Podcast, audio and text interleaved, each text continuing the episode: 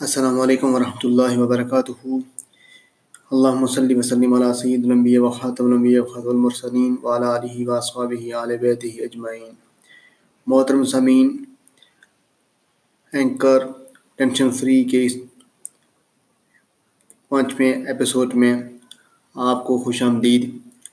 آج کی آڈیو بہت ہی اہم ٹاپک پر ہے کہ وہ دنیا کی کون سی خطرناک ترین چیز ہے جس کو حاصل کرنے کے لیے لوگ قطر تک کر دیتے ہیں اور لوگ حد سے گزر جاتے ہیں، بڑی بڑی دشمنیاں موڑ لیتے ہیں اور آخر کار اپنے بدترین انجام کا شکار ہو جاتے ہیں۔ آج اس چیز کا ذکر ہوگا۔ مدم سامین کے نشہ، نشے جتنے بھی ہیں وہ سب برے ہیں۔ چھوٹا سا نشہ بھی ہو یا بڑا سا نشہ بھی ہو، جتنے بھی نشے ہیں، یہ انسان کی نہ صرف زندگی کو تباہ کر دیتے ہیں، بلکہ آخرت کو بھی تباہ کر دیتے ہیں۔ جو بھی نشہ انسان کو لگ جائے، وہ انسان کی بربادی کا سبب بنتا ہے۔ دنیا میں بہت سے نشے ہیں۔ آپ سگریٹس کو لے لیں، آپ شراب کو لے لیں، آپ کسی کو نشے کو بھی لے لیں، وہ آپ کی زندگی کو ضرور تباہ کرے گا۔ مگر آج جس چیز کے بارے میں میں ذکر کرنے والا ہوں یا جس نشے کے بارے میں ذکر کرنے والا ہوں، وہ نشہ نہ صرف انسان کی دنیا کو برباد کر دیتا ہے، بلکہ آخرت کا بہت بڑے گاٹھے کا سبب ہے۔ یہ نشہ ہر انسان کے دل میں ہوتا ہے۔ شخص شاید ہی کوئی اللہ کا ولی، جس پر اللہ کی بہت رحمتیں ہوں، جس نے اپنے آپ اپنے نفس کو مار دیا ہو، شاید ہو، بچ، بچا ہوا ہو، ورنہ ہر انسان کے دل میں اس کی خواہش پیدا ہوتی ہے اور ہر انسان اس نشے کا شکار ہوتا ہے۔ اب کسی کو ملتا ہے، کسی کو نہیں ملتا، کسی کو تھوڑا ملتا ہے، کسی کو رات زیادہ ملتا ہے، مگر جتنا مل جاتا ہے، وہ زیادہ سے زیادہ رہنے کی کوشش کرتا ہے۔ میں جس چیز کی بات کرنے لگا ہوں یا جس نشے کی بات کرنے لگا ہوں، وہ نشہ اقتدار کا نشہ ہے۔ ہم دیکھتے ہیں کہ لوگ چھوٹے سے چھوٹا اقتدار سے لے کر بڑے سے بڑے اقتدار تک، اقتدار کو حاصل کرنے کے لیے کیا کچھ نہیں کرتے ہیں؟ اقتدار بہت سخت چیز ہے۔ اگر اس کو آخرت کے لحاظ سے دیکھا جائے تو اس سے بڑی اور سخت چیز کوئی نہیں ہے۔ کہ آپ کو میں اس کے بارے میں اگر نبی پاک صلی اللہ علیہ وسلم کی ایک حادث مبارک شاد کا مفہوم بتاؤں تو آپ خود جان جائیں گے۔ کہ آپ صلی اللہ علیہ وآلہ وسلم نے فرمایا، اس کا مفہوم یہ ہے کہ پولیس رات پر ہر امبیر کو روکا جائے گا اور اس سے اس کے ماتحتوں کے ساتھ کیے جانے والے سلوک کے بارے میں پرسش ہوگی کہ تو نے جو اپنے ماتحت تھے اپنے نیچے طبقہ تھا، جس پر تو نے تمہیں نگران بنایا گیا تھا، اس کے حقوق کا کیسے خیال رکھا؟ تو خود سوچیں کہ پولیس رات کا مقام ہو اور اپنی رعایا کا رعا کے حقوق کا جواب دینا ہو، یہ کوئی آسان بات نہیں ہے۔ مگر آج جتنے ہم جہل ہیں، جتنی جہلیت آج کے دور میں شاید کبھی نہیں تھی۔ یہ مت سوچیے گا کہ آپ جہل کہنے کا مقصد، اگر میں تھوڑی وضاحت کر لوں تو جہل ہر اس شخص کو کہتے ہیں جو اپنے مستقبل کے بارے میں نہ جانتا ہو۔ اور ہمارا سب سے بڑا مستقبل موت کے بعد کا مستقبل ہے۔ علم آج بدقسمتی ہماری یہ ہو گئی ہے کہ ہم نے علم اس چیز کو سمجھ لیا ہے کہ جو دنیا حاصل کی جائے، جسے دنیا مل جائے۔ حالانکہ علم وہ علم ہے جو انسان کو اپنے خدا سے ملا دے، اپنے رب سے ملا دے، جو دنیا سے بچا کر آخرت والا بنا دے، جو انسان کو نیک بنا دے اور ایک انسانیت کی خدمت کرنے والا بنا دے۔ اصل علم وہی ہے۔ تو آج وہ علم تو اس علم سے ہم دور ہو گئے، ہم نے دنیا کا علم حاصل کرنے کی کوشش کی۔ تو یہ نشہ جو اقتدار کا نشہ ہے، اقتدار چاہے چھوٹے سے ادارے کا کیوں نہ ہو، چھوٹی سی کرسی کا کیوں نہ ہو، اور کہیں بڑے سی بڑی کرسی کا کیوں نہ ہو، وزیر اعظم کا نہ ہو اس چھوٹے سے ادارے کے سربراہ کا ہو، برا ہے۔ یاد رکھیں، ہر اقتدار والے سے پوچھا جائے گا، قبر میں سوال پوچھا جائے گا، آخر میں پوچھا جائے گا۔ آپ اگر اسلامی تاریخ میں پڑھیں تو جتنے بھی خلفۂ راشدین کی زندگی کو پڑھیں اور خصوصاً عمر بن عبدالعزیز رحمۃ اللہ علیہ کی زندگی کو پڑھیں، یہ وہ لوگ تھے جن کو اقتدار ملا تھا، مگر یہ روتے تھے کہ اللہ ہم اس عظیم بوجھ کو کیسے سنبھال پائیں گے۔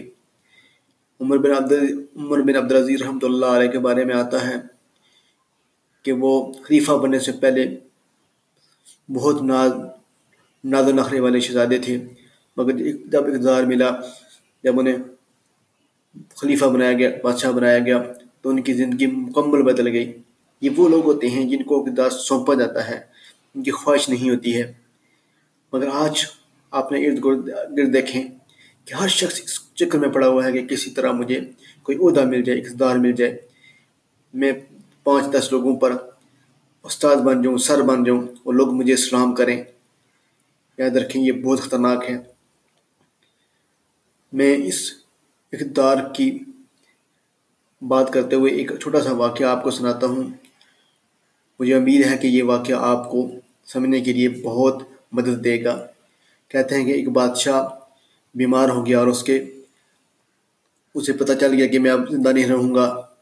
تو اس نے کہا کہ میرے مرنے کے بعد اس شخص کو بادشاہ بنایا جائے جو میری قبر میں ایک رات رہے گا۔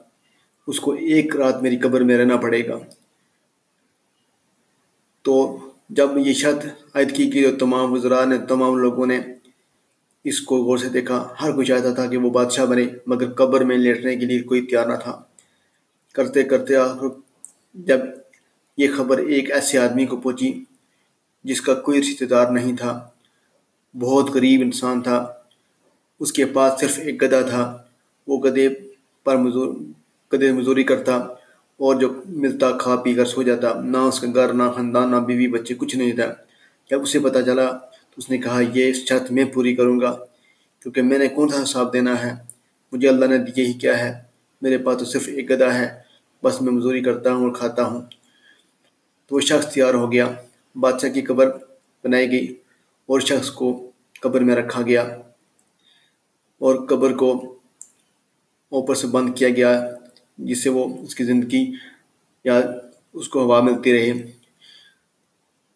رات جب وہ قبر میں گیا تو اس کو فرشتے آگے صاحب پوچھا، اس نے کہا تھا، میرے، مجھے اللہ نے کچھ نہیں دیا تھا، میرے پاس تو صرف ایک گدا تھا اور وہ کچھ نہیں تھا۔ کہتے ہیں، جب فرشتے جہاں واپس جانے لگے تو ایک فرشتے نے کہا کہ دیکھو، اس کا کچھ حساب دیکھو، اسے یہ دیکھو کہ اس نے گدے کے ساتھ اچھا سلوک کیا تھا یا نہیں کیا تھا۔ جب حساب دیکھا تو ایک فرشتے نے کہا کہ اٹھو بھائی، یہ بتاؤ کہ تم نے فلاں دن گدے کو چارہ نہیں ڈالا تھا صحیح طریقے سے؟ اس کا حساب دو۔ جب پتہ چلا تو واقعی وہ مجرم نکلا، تو وہ فرشتے اس کو مارنا شروع ہو گئے۔ مارتے رہے مارتے رہے مارتے رہے۔ ابھی یہ سزا پوری نہیں ہوئی تھی کہ پھر دوسرے فرشتے نے کہا، بھائی، ایک دن تم نے گدے کو بلا بجا مارا تھا۔ اب اس کا حساب دو۔ وہ پہلے ختم نہیں ہوا تو دوسری کی پٹائی شروع ہوگی۔ کرتے کرتے رات کو وہ اس شخص کو مارتے رہے اس گدے والے کو مارتے رہے۔ اور جب صبح ہوئی، لوگ وہاں قبر پر گئے، تو اس کو جب اٹھایا، تو وہ قبر سے نکل کر بھاگنا شروع ہو گیا۔ لوگ اس کے پیچھے بھاگ رہے ہیں، بادشاہ سلامت بادشاہ سلامت بادشاہ سلامت، مگر وہ دوڑتا ہی جا رہا ہے۔ آخر جب لوگوں نے اس کو پکڑ کر پکڑا اور کہا کہ ہم تو آپ کو بادشاہ بنانا چاہتے ہیں، آپ کیوں بھاگ رہے ہو؟ اس نے کہا، توبہ، میری توبہ، میں کبھی بادشاہ نہیں بنوں گا۔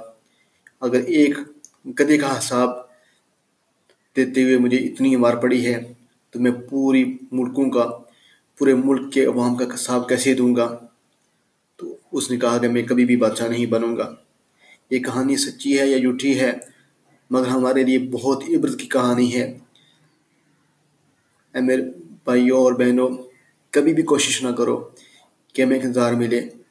ہاں اگر کہیں ایسا موقع آ جائے کہ آپ قابل ہیں اور آپ کو لوگ بنانا چاہتے ہیں، تو کوئی چھوٹے سے ادارے کا یا بڑے ادارے کا اقتدار مل جاتا ہے، تو اس کو اللہ کی بہت بڑی امانت سمجھو اور اس پھر اللہ کے اتنے قریب ہو جو کہ اس امانت کو پورا کر سکو، اس کی رحمت کے اقدار مان جو اور اللہ سے مانگ، رو رو کا مانگو کہ یا اللہ جو امانت مجھے دی ہے، اس کو اچھے طریقے سے پورا کرنے کی توفیق نصیب فرما۔ یاد رکھیں، بدقسمتی ہے ہمارے اس دور کی۔ کیا جس کو دیکھو وہ اپنے آپ کو اہل سمجھتا ہے؟ کیا اہل سمجھتا ہے کہ میں لوگوں کی اللہ کے بندوں کی خدمت کروں گا، ان کے حقوق ادا کروں گا؟ یہ تو بہت بڑی جاہلیت ہے۔ اگر ہم سے یہ نشہ ہمارے اندر سے یہ نشہ نکل جائے تو ہم پرہیزگار بن سکتے ہیں۔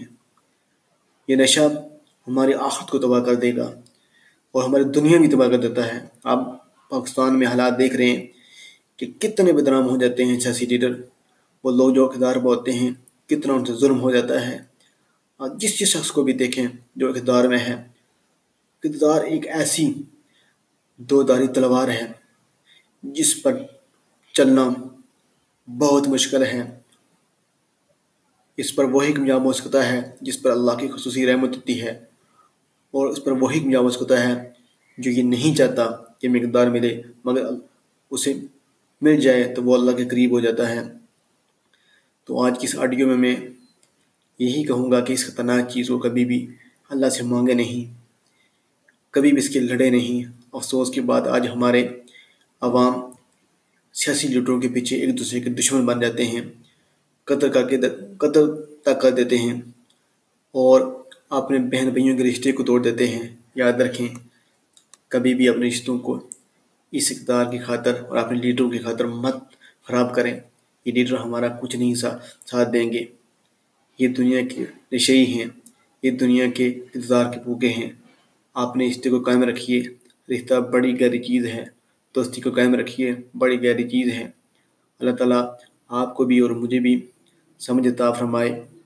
میں آپ سے یہ گزارش کروں گا کہ یہ آڈیو اگر آپ کو پسند آئی ہے تو اس کو شیئر ضرور کر دیجیے اور اس اینکر کی اس فائل کو اگر آپ اپلیکیشن کو اپنے موبائل میں ڈاؤن لوڈ کریں گے، تو ٹینشن فری لائف کے اس پیج کو فیوریٹ فیوریٹ ضرور کر دیجیے اسٹار والا بٹن دبا کر تاکہ آپ کو ہر آنے والی آڈیو وقت پر ملتی رہے۔ میں امید کروں گا کہ آپ کو یہ ویڈیو بہت اچھی لگی ہوگی۔ اور جو اچھی بات ہوتی ہے، اس کو پھیلانا صدقہ جاریہ ہے۔ اللہ تعالیٰ آپ کو بھی اور مجھے بھی ان اچھی باتوں پر عمل کرنے کی توفیق نصیب فرمائے۔ السلام علیکم ورحمۃ اللہ وبرکاتہ۔ اللہ حافظ۔